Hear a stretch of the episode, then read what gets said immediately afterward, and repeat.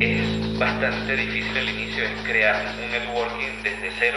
Tienes que aprender de todo y hacer de todo y entenderle a todo, ¿no? Estás haciendo algo productivo que pueda generar un cambio. Los visionarios están viendo cómo va a cambiar el mundo y qué va a necesitar el mundo en los próximos 2 a 5 años. Estás escuchando Imparables, el podcast de Arcángeles.com. Hola, bienvenidos al podcast Imparables, un podcast de Arcángeles.com, donde entrevistamos a nuestros fundadores imparables que levantan capital con nosotros, y nuevamente contamos con Sincel. Nos encanta volver a platicar con ustedes. Bienvenidos Fernando y Juanjo, fundadores de Sincel. Hola Luis, un gustazo. Muchísimas gracias por la invitación. Un gusto poder estar de nuevo acá. No, hombre, encantado. Pues digo, nos emociona mucho ver el crecimiento que han tenido en el último año para acá, toda la evolución que han tenido, los cambios en la organización, la visión, sobre todo, digo, el crecimiento en clientes y el enfoque del negocio. Me ha parecido increíble lo que han logrado en este último año y pues nos encanta que nos consideren nuevamente como una institución, una plataforma donde invitamos a cualquier persona puede invertir en startups de LATAM y formar parte de su crecimiento, ¿no? Entonces, pues Fernando, Juanjo, platíquenos un poco. Yo creo que estaría interesante escuchar de ustedes cómo ha venido justamente esta evolución de Sincel, ¿no? O sea, yo creo que recapitular un poco lo que era Sincel hace tiempo y lo que es Sincel al día de hoy, ¿no? Justo. Pues creo que vamos a empezar por algo bien importante, Luis, que Sincel también evolucionó más en un tema de, antes como plataforma de firma digital. Ahora dentro de Sincel lo tenemos como un concepto que es Metafirmas as a Service, que pues como el mismo nombre lo dice, ¿no? Más allá de la firma. ¿Qué quiere decir? Hoy en día Sincel se convirtió en una suite de soluciones alrededor de firma electrónica, pero todo lo que conlleva firma electrónica son varios componentes. Uno de estos es certificación, quiere decir que todo lo que estés firmando pues sea válido, ¿no? O sea, tenga... La regulación cambia en diferentes países en Latinoamérica, a nivel global. Uno tiene que asegurarse que lo que está firmando pues tenga validez en cualquier parte del mundo. 2, el tema de blockchain, ¿no? Hoy en día esto lo ocupamos como una capa adicional. Utilizamos la blockchain de Bitcoin y Ethereum para poder sellar cada uno de nuestros documentos y pues mantener o verificar la integridad de cada uno de los archivos que se están firmando, ya sea México, LATAM, igual, ¿no? Que esto es global. Y la parte de identidad. ¿Qué significa esto? Al final del día ya no es solo que el documento sea legal, sino necesitas dar visibilidad de quiénes firmaron y que las personas involucradas sean quien dicen ser, ¿no? Entonces nosotros integramos ya servicios de biométrico, donde pues podemos tomarle una selfie a la persona, una foto a su ID, verificar que sea la misma persona que está firmando y a partir de esto, pues, proceder a la firma, ¿no? Entonces, conjugamos diferentes elementos que se pueden ofrecer a nivel interfaz, a nivel API, que esto es súper importante, poder comunicarse con diferentes plataformas, con diferentes soluciones, pues, al final del día, integrarse, interoperabilidad es la palabra, ¿no? O sea, cómo interactúas con un ecosistema que te provee muchísimas soluciones. Hoy en día, Luis, te diría que esa es la evolución esencial de Sincel, ir más allá de lo que damos, que es una solución de firma nada más. Mencionaste el tema de blockchain, ¿no? Ahorita entramos un poquito en ese tema que creo que es una realidad tecnológica que está afectando de manera positiva a prácticamente todas las industrias, ¿no? En cuanto a sus usos y aplicativos, aunque todavía le falta un poco por realmente volverse mainstream o volverse algo de lo cotidiano, ¿no? En donde ya el blockchain es hablar como pues, una app móvil, ¿no? En donde estás utilizando esta capa de seguridad o esta cadena de bloques donde estás sellando quiénes son los firmantes de manera pública también en un ledger, pero pues todavía no es de adopción masiva. Estamos en ese cambio, en esa evolución hacia el Web3. Pero previo a eso, pues creo que si regresamos 14 años a la fecha, se aprueban las firmas digitales en México, ¿no? Y yo que hace 20 años Internet nos ha podido permitir empezar a digitalizar las transacciones y la firma de documentos de manera digital desde hace 20 años, ¿no? Pero eso, ¿qué implica para las compañías, no? A los clientes a los que hoy sirves y a los que hoy atiendes, ¿qué implica básicamente el poder contar con una plataforma como Sincel dentro de su organización para operar? Pues básicamente lo que implica que es algo realmente pues transformador en el sentido de toda la línea de cómo las empresas están digitalizando, te diría algo muy, muy esencial. ¿Qué implica? Que el primer paso de este camino hacia la transformación digital de estas empresas sea totalmente legal, porque podemos pensar que un contrato que nació en papel y que es escaneado y lo tengo en mi drive y ya está digital, pues déjenme decirles que eso no tiene ninguna validez, ¿no? Para aquellos que están pensando que esta es la digitalización de sus contratos o sus documentos. Entonces, lo que nosotros hacemos es facilitar justamente esta transición de la digitalización, pero desde el punto de vista de compliance, donde al final este tema de Metafirmas as a Service, como dice Fer, es todas las soluciones que necesita el mercado, sobre todo el mercado financiero, el mercado real estate y demás, precisamente para llevar a su modelo de operación, a su business model, a que realmente pueda cumplir con la ley y cumplir sus expectativas, que en este caso es que tengan un mejor servicio, una mejor experiencia de usuario y demás. Nosotros somos ese facilitador. Lo que implicaría es nosotros ayudamos a que las empresas tengan cumplimiento. Ok, entiendo esa parte legal, ¿no? Y creo que es, bueno, es una pieza fundamental para que tengas legalidad en dicho documento. Pero yéndonos un poquito más básico, ¿no? O sea, claramente las situaciones actuales de digitalización, el tema de la pandemia, el COVID, aceleró mucho este proceso, ¿no? Pero operativamente hablando, ¿qué implica realmente? O sea, realmente para las compañías que hoy en México y Latinoamérica empiezan a acelerarse en ese tema, ¿qué eficiencias provoca, no? Más allá de, asumimos que el documento trae la legalidad correspondiente, ¿no? Pero ¿qué provoca realmente el poder firmar documentos digitales y luego cuando le metes la capa de compliance y de biométricos? Y después el blockchain, pues te va llevando claramente para diferentes necesidades de una empresa, pero primitivamente hablando, básicamente firmas un documento, o sea, son contratos con proveedores, contratos laborales, qué tipo de documentos son los que más se firman. Y nuevamente, ¿no? O sea, empezamos por un documento que pues requiere de firmas y anteriormente pues era imprimirlo, firmarlo en digital PDF muy fácil, que eso no tiene legalidad absoluta, vamos, pero de entrada pues hay una eficiencia, ¿no? Hay una agilidad en la parte de hacer negocios, lo cual beneficia desde hace tiempo, y eso es lo que iba, ¿no? Desde hace 14 años es legal en México, pero no había sido realmente adoptada por grandes compañías hasta recientemente.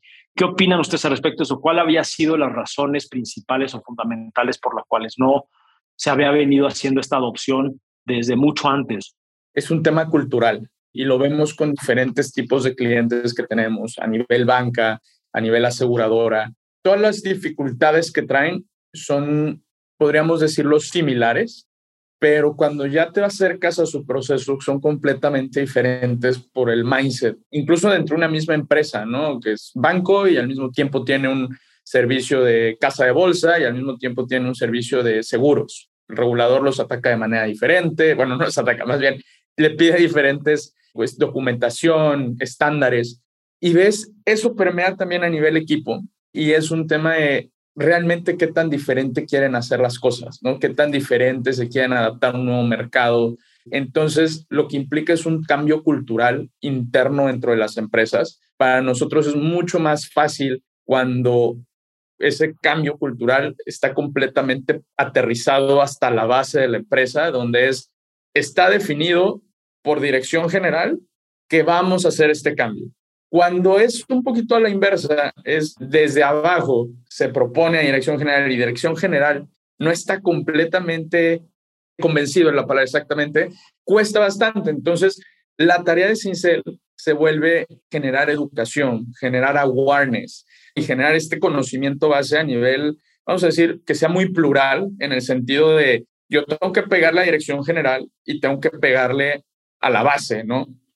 Y ahí, complementando a Fer, justamente, bien preguntaste, Luis, ¿por qué se ha tardado tanto la industria, ¿no? En general de poder adaptar esto. Y lo vemos nosotros con un dato muy, muy sencillo y que creo que podemos entender bien.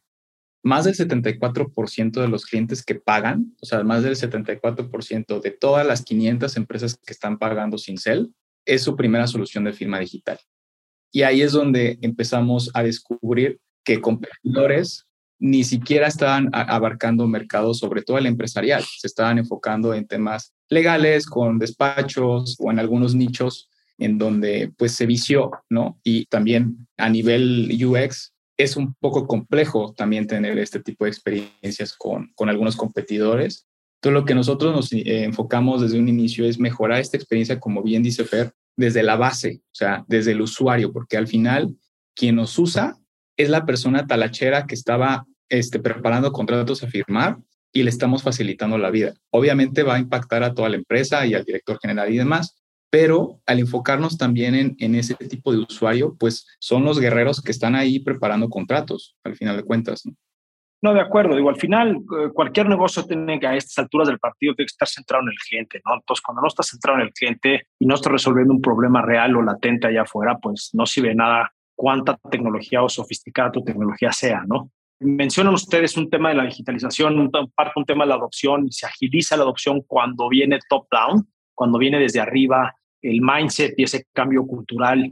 Pero ¿qué ha detonado eso justamente? ¿No? Entiendo que cuando pues las nuevas generaciones y personas abajo, los colaboradores que están enfrente del cliente y que están queriendo utilizar este tipo de herramientas, que son los creadores de los contratos, pues van y proponen este tipo de soluciones. Y digo, ahorita yo les platico una experiencia con un proveedor, con un proveedor de servicios hacia nosotros en Arcángeles, ¿no? Para implementar firmas digitales, para agilizar nuestros procesos y bueno, todo el caos que eso provocó. Pero es evidente que cuando el top management no está 100% alineado con un plan de digitalización universal de la compañía, porque no nada más puedes decir voy a digitalizar un pedacito de mi compañía, ¿no? ¿Por qué? Porque pues seguramente ese pedacito de compañía necesita otros componentes digitales para que funcione. En un caso, una firma electrónica, pues tienes que tener de alguna manera, bueno, pues se puede ir hasta directamente a un CRM o directamente a la base de datos de tus clientes, donde en el momento que transaccionan o hacen algún tipo de negocio contigo, automáticamente se les puede generar el contrato y enviarse directamente a ellos a firma. Y entonces eso pues eficienta o automatiza significativamente los procesos de la contratación, ¿no? O de la firma de ese contrato.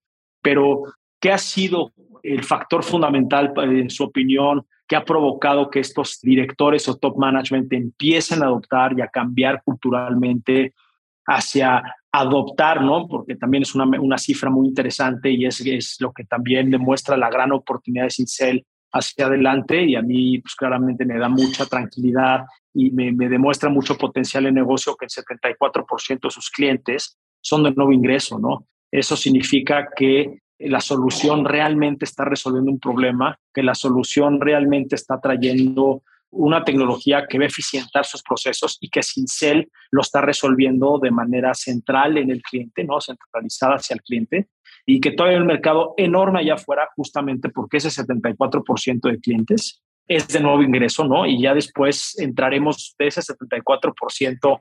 ¿Cuánto se queda, no? Porque también existe la tasa de abandono, ¿no? Y decir, bueno, ok, vamos a decir que de 100 clientes, 74 de ellos son nuevos clientes, o por primera vez están utilizando más bien firmas electrónicas y ustedes son su primer proveedor, ¿no? Su primera novia en el tema de firmas electrónicas. Pero caminando hacia adelante, ¿cuántos de ellos se quedan con ustedes, no? El valor del contrato hacia adelante.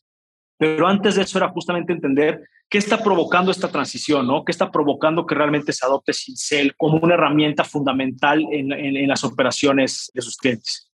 Pues bueno, justo tenemos uno, tema de COVID, ¿no? Esto dio pie a que pues realmente se experimentara de manera global en la importancia de digitalizarse, ¿no? Y al momento de experimentar esta digitalización, pues muchas empresas se dan cuenta de que pues no solo viene, como decía Juanjo, escanear el papel y ponerlo en el drive, sino más bien es cómo generas toda una cadena, todo el supply chain, desde cómo haces el onboarding de un cliente, cómo lo mantienes, cómo le ofertas tu producto. Y nos damos cuenta, o más bien que competidores globales se voltean a México, ¿no? FinTechs, o a Latinoamérica en general, RegTechs, PropTechs. Y dicen, oye, aquí hay un área de oportunidad enorme porque el mercado empezó a ajustarse. El mercado está, yo vengo de un contexto completamente digital y empiezan a penetrar. No está fácil porque a nivel regulación es muy diferente, Entonces también es un tema de competencias, algo que nos dimos cuenta que internamente bancos, aseguradoras, real estate, ¿no?, que son como nuestra línea principal, un gran factor es por el tema de la competencia. O se ajustan o mueren, ¿no? El mercado, al final, oferta-demanda. Hay una oferta que está superando las expectativas, que no la tiene fácil para entrar, pero tiene grandes probabilidades de comerse el mercado, ¿no? Y el mercado mexicano, el mercado brasileño son enormes en Latinoamérica. Entonces, creo que es un factor, uno de los factores. Ay, no sé, Juanjo. Y ahí, en adición a lo que dice Fer, es que también nos dimos cuenta, digo, obviamente estamos atacando principalmente al mercado mexicano, pero nos dimos cuenta que estos peers extranjeros, que son fintechs o están construyendo fintechs o marketplaces, agarran la API de Sincel y en menos de una semana ya crean su MVP y ya casi lo están usando.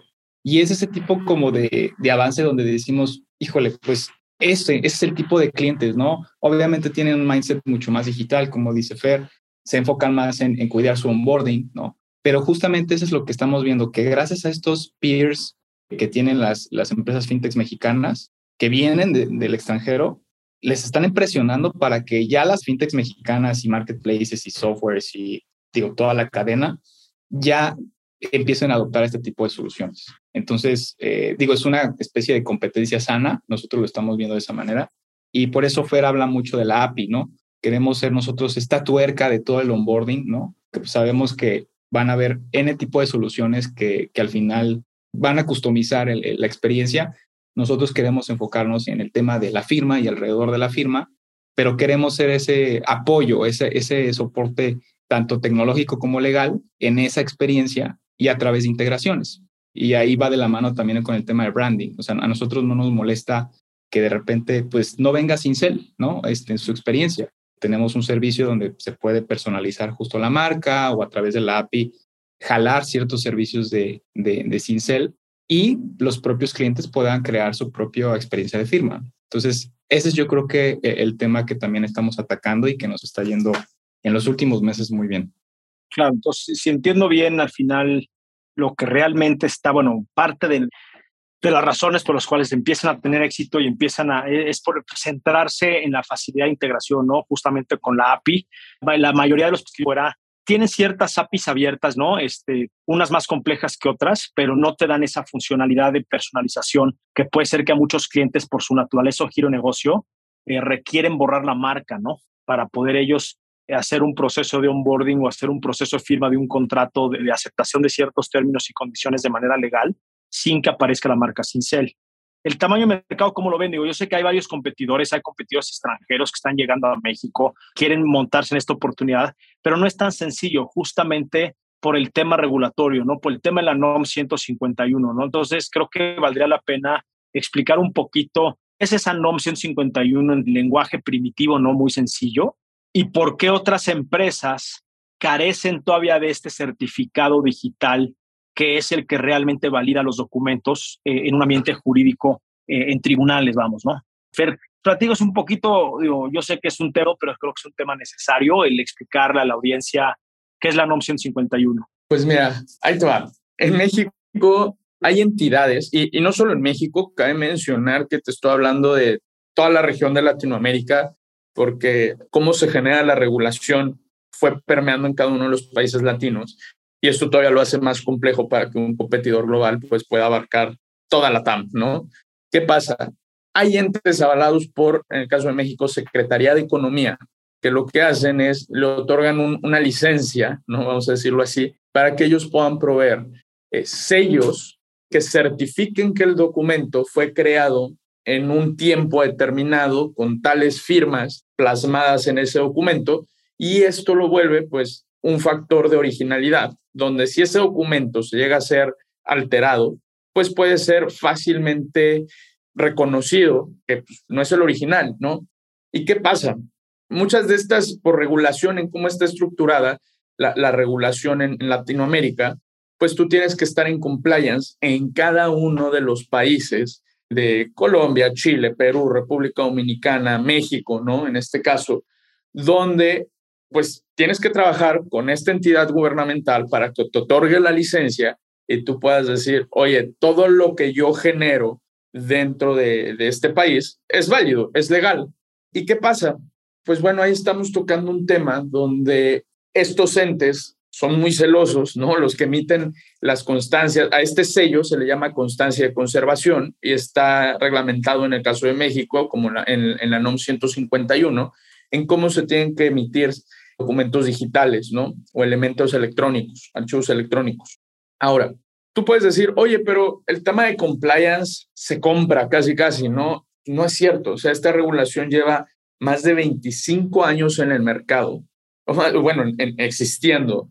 Y los players no han podido entrar por la complejidad que tiene al no conocer el mercado, los estándares, el relacionamiento con regulador. De nuestro lado, pues Sincel está también trabajando de la mano con regulador, porque incluso si los servicios que hoy en día oferta firma electrónica son pocos, viendo el tamaño de todo el mercado, los entes encargados de generar ser estos certificadores, pues todavía es sistema legacy, todo es sistema on-premise, ¿no? Que quiere decir que tienen los servidores bajo su infraestructura, bajo sus edificios, y esto es algo que ellos no se encargan a proveer servicio en la nube, ¿no? Entonces, su negocio no es tener estos servidores en sus oficinas y por lo tanto, pues también llegan a ser muy ineficientes el servicio de estos servicios.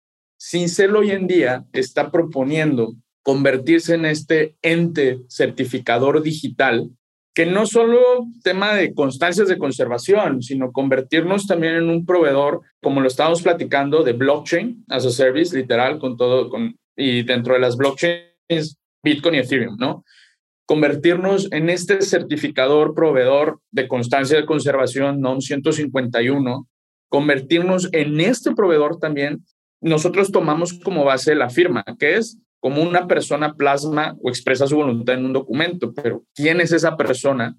Y hoy en día tenemos la firma electrónica avanzada, ¿no? Que la experiencia de usuario, creo que es una muy buena iniciativa, pero a nivel de experiencia de usuario, pues es bastante mala, ¿no?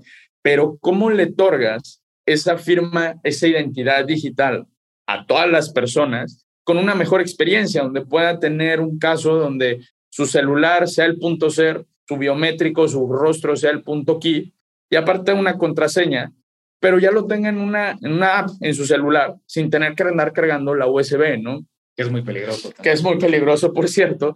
Entonces, si te llegan a robar el celular, jamás van a poder acceder a esa identidad porque pues, no tienen tu biométrico. Ahora, Sincel en ese camino, en esa evolución donde teniendo toda esta estructura regulatoria, no solo en México, sino en los países que también ya te mencioné, pues volvernos este ente donde nosotros vamos a estar proveyéndole servicios, no solo empresas financieras, no solo empresas aseguradoras, real estate, sino vamos a estar proveyéndole servicio a notarios, a legal techs, a plataformas de firma y sobre todo también jugar muy de la mano con empresas en tema que están como lo que son Metamap, Inco, todo el tema de KYC. O sea, jugar muy de la mano porque incluso es cómo tienes el mejor servicio para que yo provea este management de identidad digital, ¿no? Entonces, ese es el path que vimos. Esto es lo que se enfoca el tema de la NOM 151 y también es cómo evoluciona jugando de la mano muy de cerca con regulador. O sea, creo que eso es algo que no sea. Hasta el tema de FinTech empezamos a ver la importancia que se tiene jugar entre la parte privada y la parte gobierno, pero ya estábamos hablando y esto dio pie a que dijeras, oye, sí se puede jugar de la mano con estos jugadores, pues vamos a llevarlo también al tema de legal tech, ¿no? Al tema de firma, de contratos, y es algo que hemos venido haciendo con un esfuerzo bastante grande. Luis. Y esa parte importante que dice Fer es que nosotros siempre queremos tener esta neutralidad. Así como nuestra tecnología es agnóstica, también nuestro enfoque. Por eso dice Fer, y es algo del espíritu de Sincel, que nuestro servicio puede ser inclusive a nuestros competidores, porque nosotros queremos convertirnos en este certificador digital de toda Latinoamérica. No, buenísimo. ¿Cómo le están haciendo? Digo, el día de hoy yo sé que no hay una ley regional como tal, ¿no? Entonces, se están certificando en cada uno de los países para que la plataforma Sincel pues sea universal o regional al mismo tiempo. Así es como están caminando al día de hoy en un ambiente de certificador, de regulación, ¿no? De validez. Hoy en día Sincel tiene presencia en más de 9 países de Latinoamérica, unos con una regulación más laxa que otras, pero efectivamente, como lo dices, es un esfuerzo en donde cada país pues se tiene que estar jugando la trinchera con el regulador para que esto pues permee, ¿no? Y además algo súper importante, que esto no tenga que ver ya con sistemas legacy o que tengas que tener el servidor ahí en tu oficina, sino que todo esto ocurra conexiones y API en un servicio desde nube. Es ahí donde también estamos rompiendo esquemas en cada uno de estos países. Entonces, hoy en día, por ejemplo, también a nivel global, fuera de la TAM, la regulación es mucho más laxa, pero nosotros también empezamos a proveer servicios a empresas en Estados Unidos, Canadá, España recientemente. Hoy en día, por ejemplo, aperturamos un evento con uno de nuestros partners en Miami para empezar a buscar clientes directo a través de partners en Estados Unidos. Hoy en día estamos en San Francisco, no solo levantando capital, sino estamos en el evento de TechCrunch para poder aperturar también la oferta de Sincel, no solo como firma, sino con todo este servicio que estamos proveyendo a nivel suite.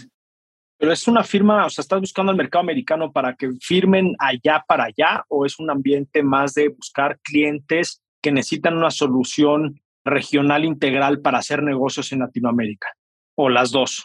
Vamos a empezar como una solución regional integral que busque aplicación en la TAM, pero la mira está haciendo, de repente, te digo, hoy en día tenemos una FinTech europea, un crowdfunding que se conectó al API, como dijo Juanjo, ¿no? Y en menos de una semana estaba trabajando con Sincel y nos mandó para facturar y dijeron, oye, yo pago en euros. Y fue como, ok, perfecto, depositando a la cuenta. Cuestiones de ese tipo, ahorita el foco es la TAM. Sin embargo, el servicio, al tenerlo tan open source en el sentido de el API expuesta, ¿no? Y el servicio en inglés. Y el servicio en inglés, ¿no? Que es algo que también recientemente lanzamos. No solo eso, regulación, estar en compliance, pues el servicio se apertura algo enorme. Buenísimo. Entonces, Fer, Juanjo, el cliente que están, por ejemplo, para poner un ejemplo, el cliente español los está buscando porque también tienen la tecnología para que en España sea válido el documento, pero su interfase es mucho más amigable y eficiente que otras que tengan ellos acceso al mercado. Ahí más que nada el cliente nos está buscando para entrar al mercado latino. Para entrar en un ambiente ¿de qué? De KYC, o sea, de conocimiento del cliente, de biométricos. De firma, más que otra cosa, o sea, que ellos puedan entrar con el tema de firma electrónica bajo la regulación que hoy en día se tiene. Y bueno, a partir de eso, pues nosotros, el principal servicio se enfoca en tema de firma, ¿no? Y de ahí trabajamos con varios partners, como te lo he dicho, para proveerle el servicio también de KYC, pero más que nada es identificar al cliente cada vez que está firmando. No, buenísimo. Ahora, ¿de qué tamaño es el mercado? O sea, creo que es importante, ¿de qué tamaño viene el mercado en LATAM, no? Y bueno, pues ustedes ya jugando en un ambiente más globalizado, pues creo que se amerita hablar de cómo ven el mercado tanto regional como también global en tema de firma electrónica, biométricos, hacia dónde va el futuro de las firmas. ¿Cómo ven el tamaño del mercado? Pues la verdad es que es inmenso, en el sentido de que se está evaluando para todo la TAM de cerca de 6.5 y 7 billones de dólares. Obviamente aquí, como bien dice Fer, no solamente es tema de firma digital, tiene que ver con algunos temas de identidad, ¿no? El tema de certificación.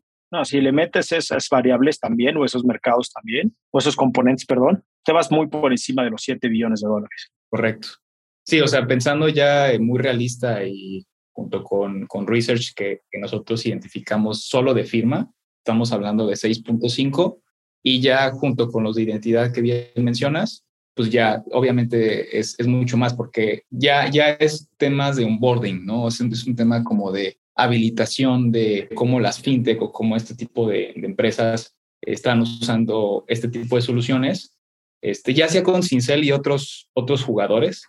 Es curioso porque cada fintech tiene su propio onboarding, que al final, viéndose desde muy lejos, es lo mismo, pero ellos a veces usan un proveedor nada más, usan 3 proveedores, usan 5, Nosotros queremos ser, obviamente, esa parte clave de firma, pero digamos que también estamos compartiendo ese mercado, ¿no?, de identidad y de ciberseguridad en ese sentido. Lo entiendo. Digo, al final, ustedes mencionan demasiado el tema fintech, digo, porque lo más latente, pero esto se expanda mucho más industrias que la fintech, ¿no? O sea, el tema de onboardear clientes, de conocer clientes también para un tema laboral, para contrataciones, para hacer envíos, a muchísimas cosas se pueden aplicar, compraventa de casas. O sea, no todo tiene que ser fintech, ¿es correcto? De hecho, un mercado que viene fuertísimo es el PropTech, ¿no? O sea, más allá de las fintechs. Digo, en este sentido, creo que FinTech tiene algo, vino a cambiar el mindset, ¿no?, de cómo se estaba haciendo en un sector muy específico que habla de cómo transaccionamos dinero en el día a día, que es parte financiero, ¿no? Pero, pues hoy en día nos estamos dando cuenta que teniendo eso como antecedente, pues hoy ya la oportunidad para que otras industrias, como el tema de PropTech, ¿no? O sea, el tema de RH, que también es algo que pues se tenía muy ahí escondido, tenga su salida, ¿no? Para poder, oye, yo quiero también todo mi proceso digital, porque no solo me interesa hoy en día con el tema de full remote o híbrido, ¿no?, algunos esquemas, pues también es mucho más empoderamiento a la parte del colaborador.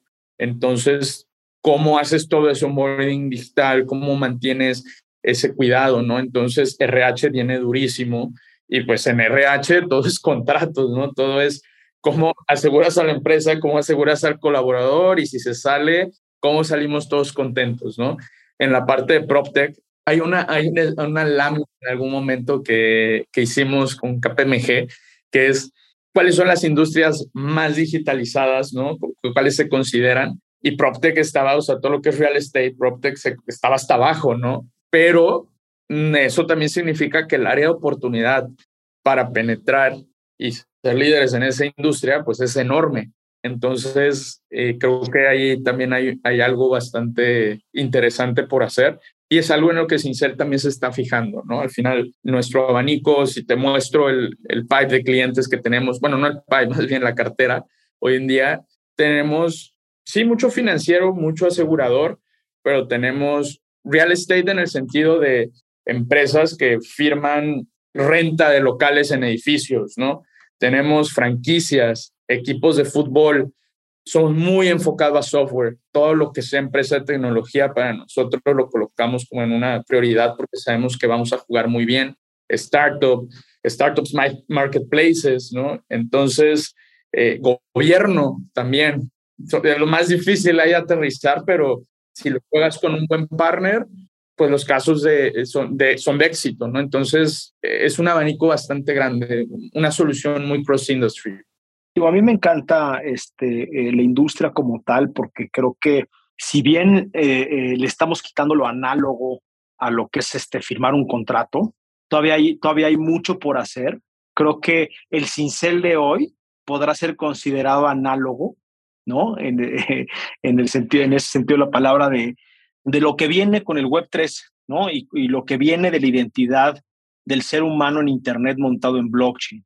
Y ahí es donde me llama mucho la atención y le veo gran potencial a Sincel con la visión que tiene de, bueno, empiezas por empezar a digitalizar estos documentos, ¿no? Empiezas a poner la plataforma, a poner el API para que se conecten otros clientes. Empiezas a traer una cartera de clientes diversa que no depende 100% del fintech, que es importante porque, bueno, si el fintech evoluciona o se apaga o se mueve o algo, pues estás muy, muy codependiente de una sola industria, lo cual me gusta que la cartera de clientes de Sincel sea bastante diversa en diferentes sectores. Digo, claramente hay un sector hotelero y un sector hospitalitario que creo que les falta empezar a desarrollar aún más, en donde pues también se firma un contrato por cada check-in que haces un hotel, es un contrato, ¿no? Es un contrato de estancia corta, de estancia temporal, en donde el huésped acepta y el hotel acepta, ¿no? Se compromete a ciertas entregas de servicios, como el usuario no, el huésped acepta comportarse bajo ciertas reglas y ciertos comportamientos, ¿no? Pero creo que lo más importante aquí a resaltar en este sentido es la evolución que estoy viendo con ustedes, en que están montando el blockchain. Si bien hoy el blockchain podrá a la audiencia confundirlos demasiado o sentir que es demasiado complejo. Y para los conocedores de la industria o para su servicio, el día de hoy el blockchain puede ser como una capa de seguridad adicional, ¿no? Una base, un ledger, ¿no? Una bitácora digital con contratos inteligentes que resguardan la identidad, la firma, los convenios, etcétera, lo que le hayas puesto ese contrato inteligente. Pero creo que eso es justamente los indicios o el nacimiento, ¿cómo lo puedo poner? Las bases, vamos, para que todos los clientes que hoy tienes, cuando quieran dar el brinco al Web3, ya tienen la mitad del camino realizado, ya están digitalizados, ya tienen un sistema que valida y mete los documentos en blockchain. Y el último brinco que hace falta dar, que también será un cambio de paradigma y un cambio cultural también, pero ya vienes más elaborado, el poder hacer esos IDs inteligentes, ¿no? Con la evolución de Sincel. Completamente, Luis. De hecho, creo que describiste perfectamente como nuestra evolución. En un principio teníamos una consultora enfocada en tecnología, mucho en temas de blockchain. Esto nos permite, pues, trabajar con gobierno, también atacar a varios clientes a nivel Latinoamérica y conocer que había, y esto te estoy hablando desde que teníamos la consultora, había que hacer un producto, ¿no? Que realmente aterrizara el caso real de lo que podría ser blockchain, no más allá de tratar de vender tokenización y demás, si estaban en el papel.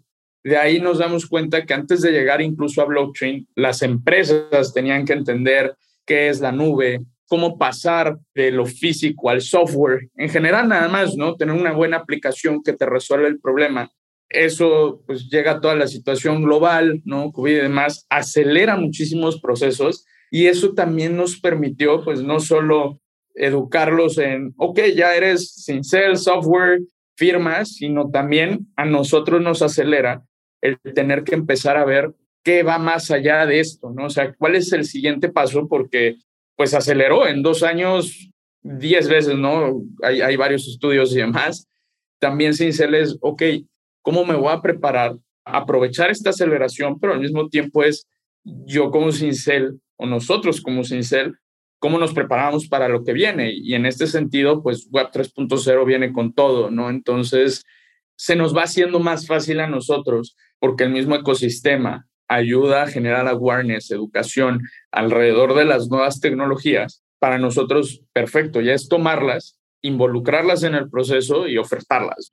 Una experiencia de usuario a nivel API, ¿no? O sea, con todo esto que ya hemos estado platicando, pero pues al final del día es que el cliente tenga cubierto todo su dolor y a través de una solución como Sincel, ¿no? Con la suite que hoy Sincel en día oferta. Juanjo, Fer, me gustaría tocar dos o tres puntos claves antes de terminar nuestra conversación. El primer punto sería, ¿cuánto están facturando el día de hoy? El segundo punto es, ¿cómo está conformado su equipo? ¿Quiénes son ustedes, no?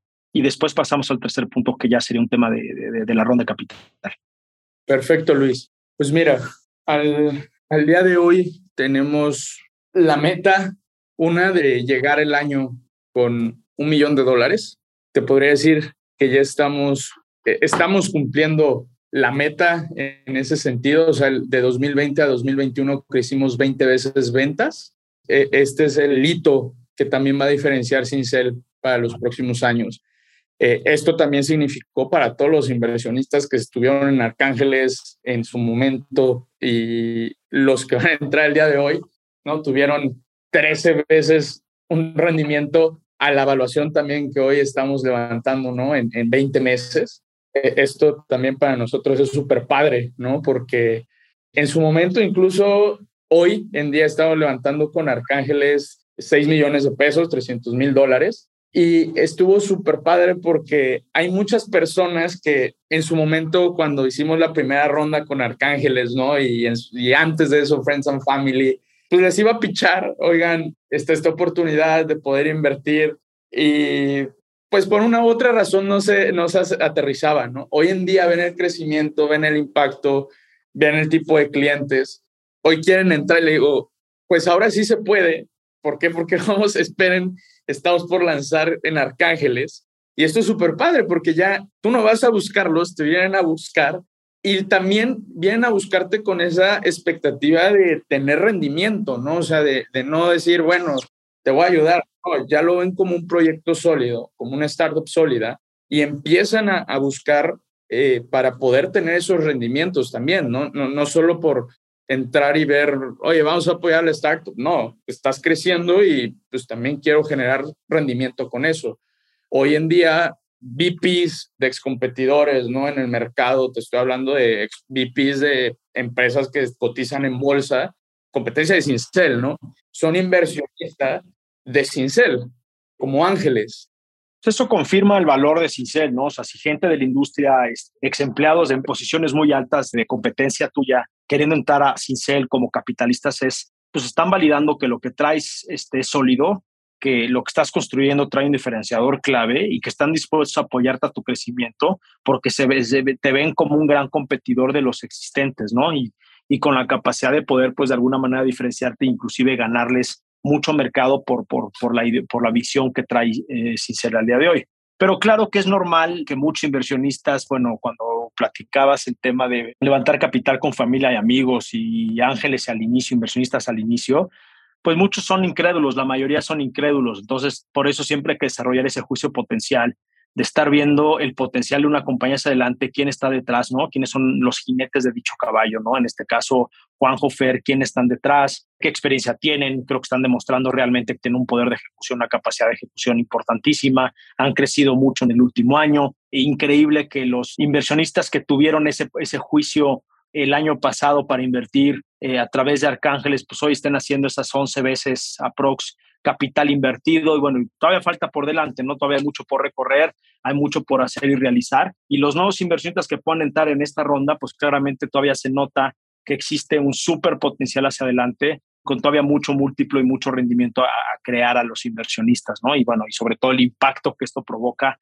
en el ecosistema allá afuera, ¿no? Pero al día de hoy se está levantando una ronda de capital en Arcángeles. Ustedes ya parte de esa ronda la traen comprometida con otros fondos institucionales y ángeles profesionales, lo cual nuevamente a la audiencia les confirmamos que en Arcángeles las compañías que levantan capital con nosotros no solo vienen a nosotros como su única fuente de capital, sino coinvertimos con top inversionistas del mundo, ¿no? Lo cual también protege tu inversión. Y pues bueno, Fer, Juanjo, quisiera agradecerles mucho el tiempo para explicar nuevamente qué es Sincel y el estatus de Sincel al día de hoy. Los invitamos a escuchar el podcast anterior de hace un año, donde podrán comparar las diferencias en la conversación y la evolución del octavio Sincel al día de hoy. Y bueno, invitarlos a todos a invertir diferente, a conocer Sincel, a utilizar Sincel como su plataforma de firma electrónica, ¿no? Y espero que esta conversación con Juanjo y con Fernando les haya dado mayor entendimiento de lo que es una firma electrónica, hacia dónde se está moviendo la industria. Y bueno, pues aquí tienen a Fer y a Juanjo, que traen Sincel, que hoy están desarrollando una plataforma de firma electrónica con facilidades de conexión, montándose en blockchain. Y creo que el takeaway o el mensaje que quiero dejarles a todos ustedes es que cuando hablen de blockchain, no nada más lo estén viendo como algo complejo o que lo están viendo como nada más hay una capa adicional de seguridad, sino que el blockchain será el puente o el brinco para que Sincel migre de un ambiente más análogo, digital, 1.0, 2.0, con papel digitalizado y firma digitalizada, a pasar a un 100% firma electrónica vía contratos inteligente, automatizada, donde un cliente como Luis, persona individual, se mete a Sincel, crea sus llaves privadas, públicas, con su biométrico, y de esa manera Sincel me está creando mi firma personal como si fuera mi fiel que te otorga el SAT, ¿no? Pero una fiel, una firma electrónica universal montada en Ethereum o Bitcoin, para poder ingresar a cualquier página de internet, a mi próximo Facebook, a poder autorizar transacciones, compra de criptoactivos o mandarle dinero a mi mamá, ¿no? Y todo con mi firma electrónica tokenizada. Así es, Luis. Como bien lo comentaste, todo este complemento también, para aterrizarlo tantito, no solo es Juanjo y yo, o sea, es un equipo que hoy en día se unieron a la parte del equipo de cofundadores. Carla Vázquez, que fue ex directora adjunta en Secretaría de Economía, que literal era quien verificaba que estos entes se autorizaran, y justo, a nuestro CTO, también en ese sentido es cómo nosotros complementamos toda la solución desde la parte legal, la parte técnica, la parte comercial y al final toda la infraestructura que se requiere en cada una de estas áreas. Pues como bien lo comentas, es cómo la evolución de la firma te va a autentificar en otras partes, ¿no? Y creo que el ejemplo que diste, cómo lo aterrizaste, me encantó y hacia ahí va. Pues buenísimo, pues aquí los tienen. Muchas gracias a todos que nos escuchan. Gracias a Juanjo y a Fer por darnos este espacio a platicarnos nuevamente Sincel. Los invito a todos a invertir diferente. Esto es Imparables, un podcast de Arcángeles.com, donde todos pueden invertir en startups o la manera más fácil de invertir en ellas. Consumamos emprendimiento latino, empujemos la innovación de Latinoamérica, generemos progreso, generemos impacto. Soy Luis Barrios, director general de Arcángeles.com. Muchas gracias a todos.